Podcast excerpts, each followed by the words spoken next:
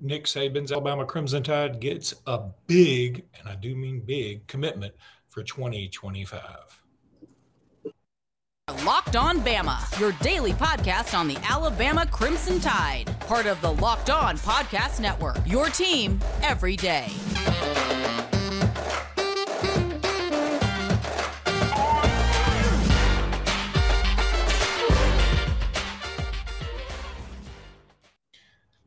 Hey, everybody, and welcome back into Locked On Bama. Luke Robinson, that's me. Jimmy Stein, that's him. Jimmy, Alabama gets a big commitment, somewhat out of the blue, really, from a guy ironically named Mason Short when he's six seven, um, and uh, he's a four star kid, pretty much universally. Um, some places have him in the top 40, some in the top 70 for 2025 class out of Evans, Georgia um, just a humongous human being. And if you look at the picture for this YouTube video and you see, uh, I'm going to put it on here because some people uh, obviously probably can't get that picture. They may be uh, looking at it, you know, listening to it online or whatever, listen to the podcast. I don't know how podcasts work, apparently. Um, but yeah, here's his picture right here. Woo! Look at that. I mean, he's got that is a big dude. Look at, and he looks like a superhero with a baby face. There's some, Aven- there's some Avenger. I mean, you know, in terms of like a comp, I don't know. Um, the Hulk. I mean, he's and and and look at the the thin waist. It's an incredible picture. And and look, for Alabama to take a commitment from a kid who's in the tenth grade, I mean, they took one from Ryan Williams, right? Uh, I, I think this is an indication that Alabama feels the same way about Mason Short as they do about Ryan Williams, uh, which is a name uh, I know everyone listening to podcast knows uh, Mason Short, and maybe a name you didn't know until yesterday. But for them to take a 10th grader, and he literally is in the 10th grade. I know everybody thinks of him as a junior, uh, but he won't be a junior in high school until August.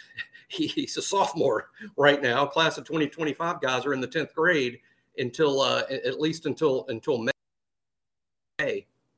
So they're obviously sky high on him, and he's he's a good athlete for his size. Um, but look, I think the bigger theme here is in terms of yet here's another gigantic offensive lineman. I know I said gigantic. I, I can't come up with words to describe how big these guys are. Look at the guys in the last class: Formby, Olaus, Roq Montgomery, who's apparently bigger than Raquez McElderry, Miles McVay. Uh, you know, uh, these are just tremendous. Like Kadyn Proctor, all 300. He showed up at 365. Um, all these guys are just tremendously sized. And now Mason Short, who may be bigger than all of them. I mean, he's six. Uh, Andrew Bone from Bama Insider talked to him yesterday. He verified to Bone. He is currently 6'6, 303, but probably growing almost certainly growing, frankly, certainly weight wise. Uh, this is a, another huge guy. So, what is Coach Wolford and Nick Saban telling us? To me, they're telling us that running the football is not just something the fans want to do. This is something that Nick Saban wants to do. I don't think you get humongous on the offensive line because you plan to throw it a bunch. Those guys need to be in good. If you're going to throw it a lot, offensive linemen like that need to have quick feet, long arms, they need to ha- be in great cardiovascular shape to play a bunch of snaps. They need to be excellent pass protectors, which means being nimble with long arms. Um, what do you look for in, in run blocking offensive linemen? Size, power, the ability to get another 300 pound athlete on skates. That's what they're doing here to me, Luke. They're they're stockpiling run blockers that is not to say they're going to abandon the pass game. Of course not. Uh, these guys are all athletic guys. They'll all be capable pass blockers, but but just you know, in terms of simplifying things, and some I think you sign six foot six, 340 pound offensive lineman to pick up a defensive line and relocate it somewhere else on the field. And that that's uh, Mason Short's just the latest now since uh, Coach Wolford's been here, the latest example of big, big, bigger. Lucas speechless. Yes, I'm muted. He was speechless uh, over over the uh, incredible. He's so stupid. He's so stupid, and it's funny because astute rant. my astute speech. it's so funny too because there's a guy um, who listen who apparently hate listens to our podcast because he always seems to have negative comment. And he said something like, "Your your little skit about being on mute has gotten old." I'm like, "It's it's not that's what it's not a skit at all. There is nothing skittish about it. It is um it's so stupid. I admit how stupid it is that I keep doing this, and, and I wish that I didn't do it, but I do it, and I do it with such regularity that um, Metamucil has called me. It's getting it's getting funnier to me. It's funnier every time. But I got to go back to this picture. I mean, look at this cat, man. I mean, Jimmy, you're not supposed to be, have that v- in 10th grade. First of all, it looks like most of that building is on his back. I'm, I'm wondering if, like, this picture is taken at a weird angle and that all those bricks are on his back. That is a huge human being. And his shoulders are like popping out from his his body like they they're trying to escape um meanwhile what's i think is great he's got this baby face so he's going to get even bigger you know i hate to invoke this name but it's got it's got uh he's got some Bart Ralston vibes, but in the way we all thought Bart Ralston would actually be versus. You know, because back in the day when we signed Bart Ralston, I mean everybody was so fired up, he was so big, and it, you know he played some, but I mean, and, and again, there's no shame in not being an All American. I mean, he played at Alabama; it was a big deal. I mean, he was a he was a player, but we all had these incredible high hopes. Um, who was the guy? Um, what was the guy's name that, that was called the um, Sports Illustrated had him as the the Incredible Hulk, and then they named him the Incredible the Incredible Bust. It was Incredible Bulk. And big dude, a big dude from Texas, right? Tony Mandarich. No, no, no. He's oh, oh, oh, you're talking about the offensive lineman, Tony Mandarich. Yeah, yeah, yeah. I thought you're talking from, about recently. Yeah, uh, no, yeah, from Tony from Michigan State. He was from Michigan State. Yeah, he was supposed to be the greatest offensive lineman in, in NFL history that was that's where the bar was set in terms of expectations. Ends up he was uh, eh, one of the Colts' better offensive linemen, sort of. Well, actually, didn't he get drafted by the Packers and it Packers? Yeah, yeah, and I, th- I think I, I want to say that he uh, eventually ended his career with the Colts and and, and was a pretty good player. You know, it's like what yeah. you're talking about Bart Ralston. It's like, you know, and the thing that, that really sucks. I mean, we talk about the whole show. This it's not like these kids set the expectation bar. Correct. It's like Bart Ralston said, "Oh, and by the way, I'm going to be a three-time All-American and a top ten pick." I mean, I, I mean, I, he didn't say it publicly anyway. I mean, it, adults like us, you know, loser adults like me and you, Luke, mm-hmm. loser mm-hmm. adults like me and you, set the bar for these kids in terms of where we set our expectations. And when they don't reach those expectations, we lash out as if the kid has done something other than not live up to the expectations that adults set for them when they were kids. Uh, it's really, I mean, it's it's cruel to be frank. I mean, and honestly, cool. Jimmy, I think you're wrong in your description of us. Though we're not adults. Um. Anyway, uh, I need to tell everybody. Good point. We all have goals. We all have goals. I need to tell everybody about Built Bar. Look, I I just did this today. Go to Built March Madness and vote. You can still do it. It enters you in an opportunity to win um, a free box of Built or a free box of Built for like a year. So you need to go to builtmarchmadness.com and vote for your favorite Built bar. They're to the championship game. Um, you, I'm not going to tell you which one I voted for because I don't want to skew you, but uh, you can go and vote for whoever and you need to go there ASAP. That's builtmarchmadness.com. I'm telling you, these things are awesome. And look, while you're there, buy you some built bars. These things are delicious. They're nutritious. They're scrump delicious. I've said that a bunch of times. That's my own line. Built bar. Feel free to throw in a little extra change for me for doing that. Um, but or you got to try them. Or built bars. Or built bars. Yeah, either way. I'll, I'm, I'm good either way. Um, they are you can buy the built bars, the built puffs. They're also good. They're covered in 100% real chocolate, chock full of protein. You can't beat them with a stick. As my grandfather used to say, you can beat an egg, you can beat a bush, but you can't beat built bars. So go check out builtmarchmadness.com. You will not regret it. You will love it. Go check them out. I want to thank everybody for making this your first listen. We appreciate you guys a ton. Um, Jimmy, also a couple of new visitors coming into Alabama today. These are two big ones uh, from sort of kind of the same area, at least in Georgia. Uh, Air Noland, the quarterback, who is a four star, consensus four star. He is um, in the top 50, top 75 players in the country, just about all the way around. And then Ed Houston, who is a five star. Both of these are class of 24 guys. Um, Eddrick Houston is a defensive lineman from Buford, Georgia. He is a he's a badass. I think I can say that as one word uh, and not really get in so much trouble on this podcast anymore. And um, he's fantastic. Would love to have him. He's at Alabama today, along with Air Noland.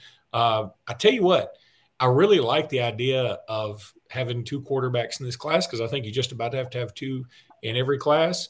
Um, of course, Alabama already has Julian Sayin, but um, you know, if they got Air Noland too, I'd be happy with it. Now he set a commitment date that's not too far away, though, right? Yeah, yeah, and uh, I, I, just think this is just my take uh, on Air Noland. Is Alabama is hugely satisfied with Julian Sayin and very confident that Sayin is going to uh, remain committed to Alabama. But in this NIL age, you better cast a wide net, and, and by that meaning let's have the best relationship with Air Noland as possible because you never know what could happen with Sayin in terms of him flipping, which we don't think is likely, don't think it's going to happen, but it's it's NIL, right? Uh, and, and also uh, injury, or hey, the kid just changed his mind. So your backup plan can't be constructed the day after Julian Sayin shocks you by going somewhere else. It has to be constructed now. Hey, if this, then that. If this, then that. If that happens, then this. Uh, and, and, you build that plan. And the only way it's going to work is if you have a really good relationship with the kid. So, you know, now that said, would Alabama take both?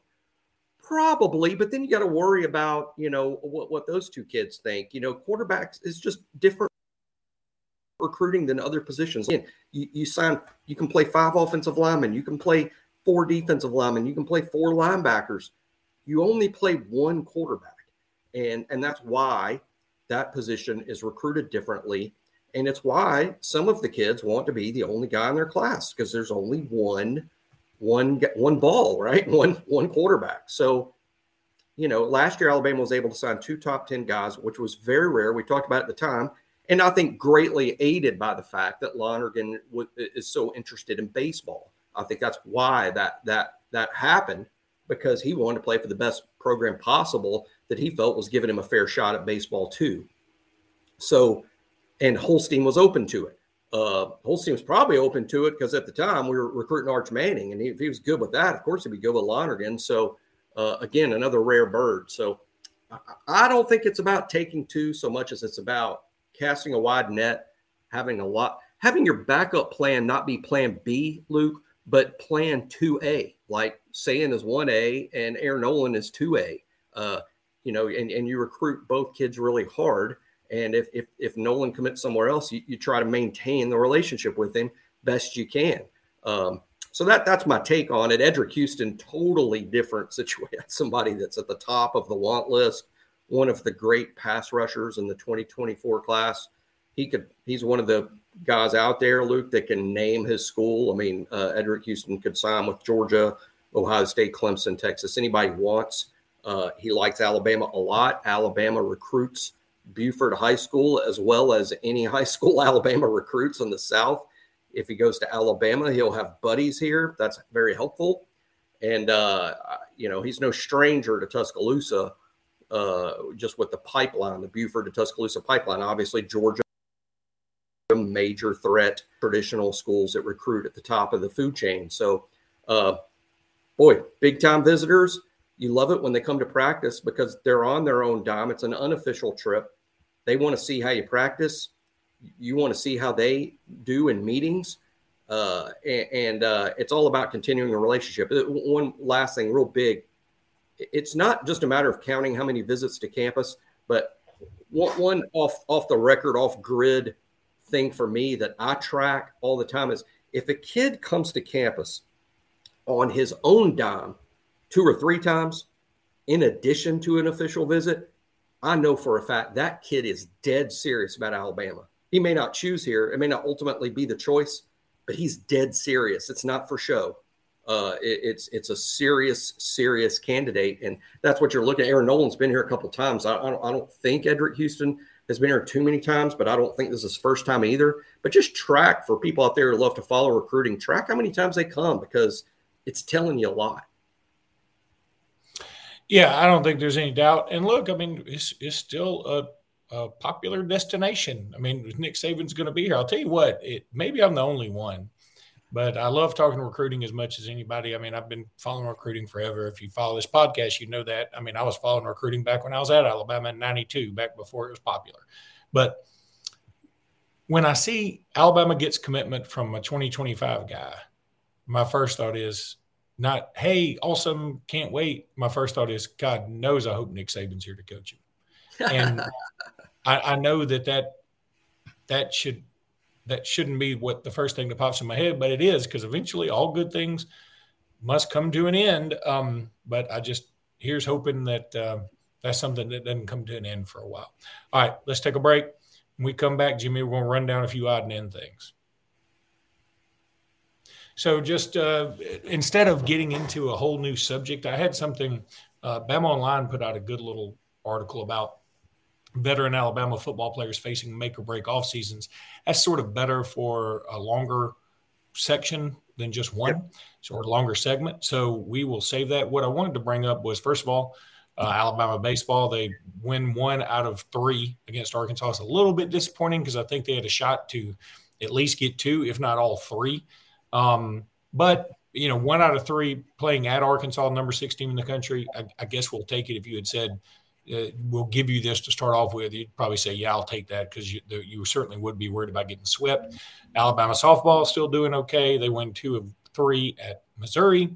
Um, Alabama basketball, they're still looking at all these different transfer guys. Um, Still feel good about Charles Bediako eventually coming back. I know he's testing the waters. I still feel pretty good about uh, JQ coming back. Um, and I would be happy with that. I don't think Alabama's done in the transfer portal in either direction. So um, that's something to think about. But, um, you know, one other thing to consider uh, just randomly, do you have any thoughts on next national championship game? I guess it's Alabama related in the sense that Alabama played them both and lost to them both. I'm going to pull for San Diego State just solely for they're the team that knocked Alabama out. so I want them to win the national championship. I won't say that's any sort of vindication on Alabama's part, but it just will always make the tournament more notable that Alabama lost in the Sweet 16, the eventual national champion. But in terms of what I think is going to happen, I think UConn's going to win by about 20 points because they've beaten everybody else by 20 points. And I'll go back to our game with UConn in November uh, Alabama was played in that really tough tournament, beat North Carolina, beat Michigan State, but lost to UConn. And, and, and back then, the type of season that Alabama ended up having, being the number one overall seed in the NCAA tournament.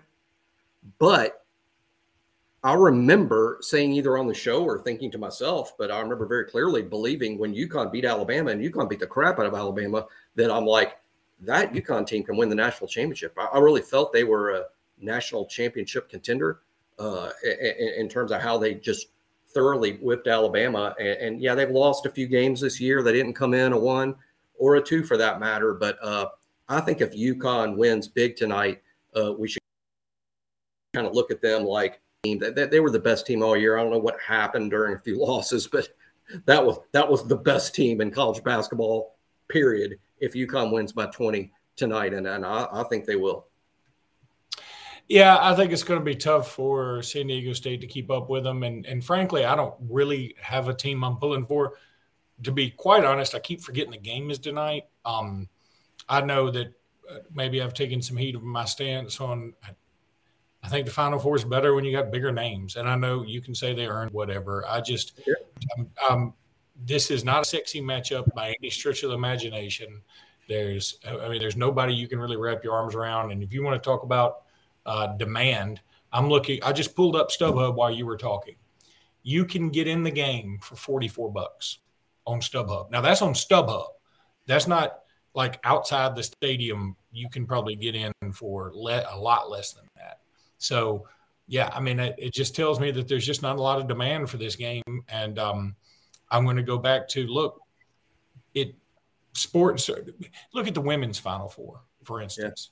Yeah. If, if, if, San Diego, now, if San Diego State had a uh, the equivalent of a Marshall Faulk on their basketball team, I would probably feel a little different. But they don't. They play an ugly brand of basketball. That's not fun. It's obviously successful. Kudos to them. Um, meanwhile, UConn, Sanogo's good. He's pretty good. But I mean, would you consider this UConn team an all timer? Not not even close. So um, I feel like you look at the women's Final Four, though. You had a superstar in Caitlin Clark. You had uh, two SEC teams that are known to be good, and probably one of the best women's coaches of all time over there at LSU, and, and I guess at South Carolina too. Yep. And then you had you had four Power Five conference teams in there, and the ratings were through the roof.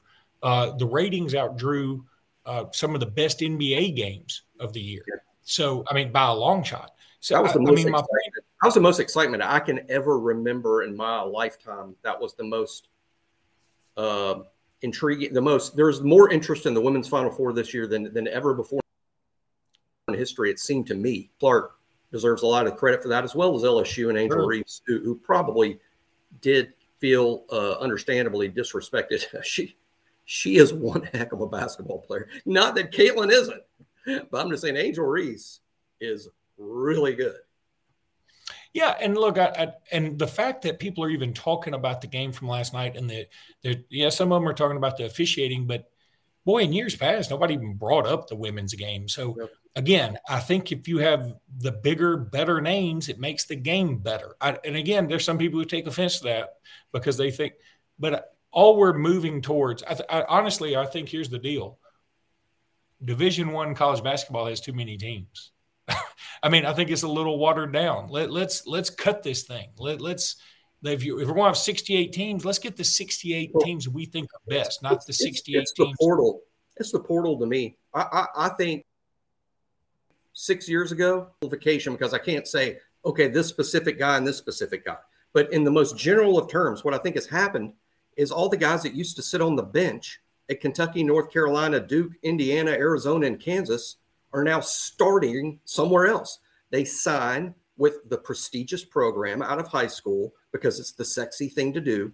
And then after one year, they see that there wasn't a, a, golden path to the starting lineup. So their next destination is about one thing where can I play? They didn't ask that when they're coming out of high school. out of high school, it's where's the sexiest program I can sign with? Number two, now when it comes time for their next destination, it's about where can I play and still feel like this is big time college basketball? And the answer to that question, Luke, I'll tell you where you can play San Diego State, Florida Atlantic, Butler, Loyola Chicago. These are places you can play and still obviously achieve great things. So, that to me is why the rise of the mid major, the rise of the group of five, the rise of Gonzaga, the rise of Butler, a while back in Loyola Chicago, teams like that. I, I, think this probably won't be the last time we see San Diego State make a lot of noise in the tournament. Now they're a thing now. Uh, it's because it's a it's a not a destination school, a second destination school. How about that? Patent pending on that phrase. I dig it. Yeah, I just, came, I just came up with it. All right. Let's uh, wrap it up, Jimmy. So we will talk tomorrow. And until then, roll tide, everybody. Roll tide.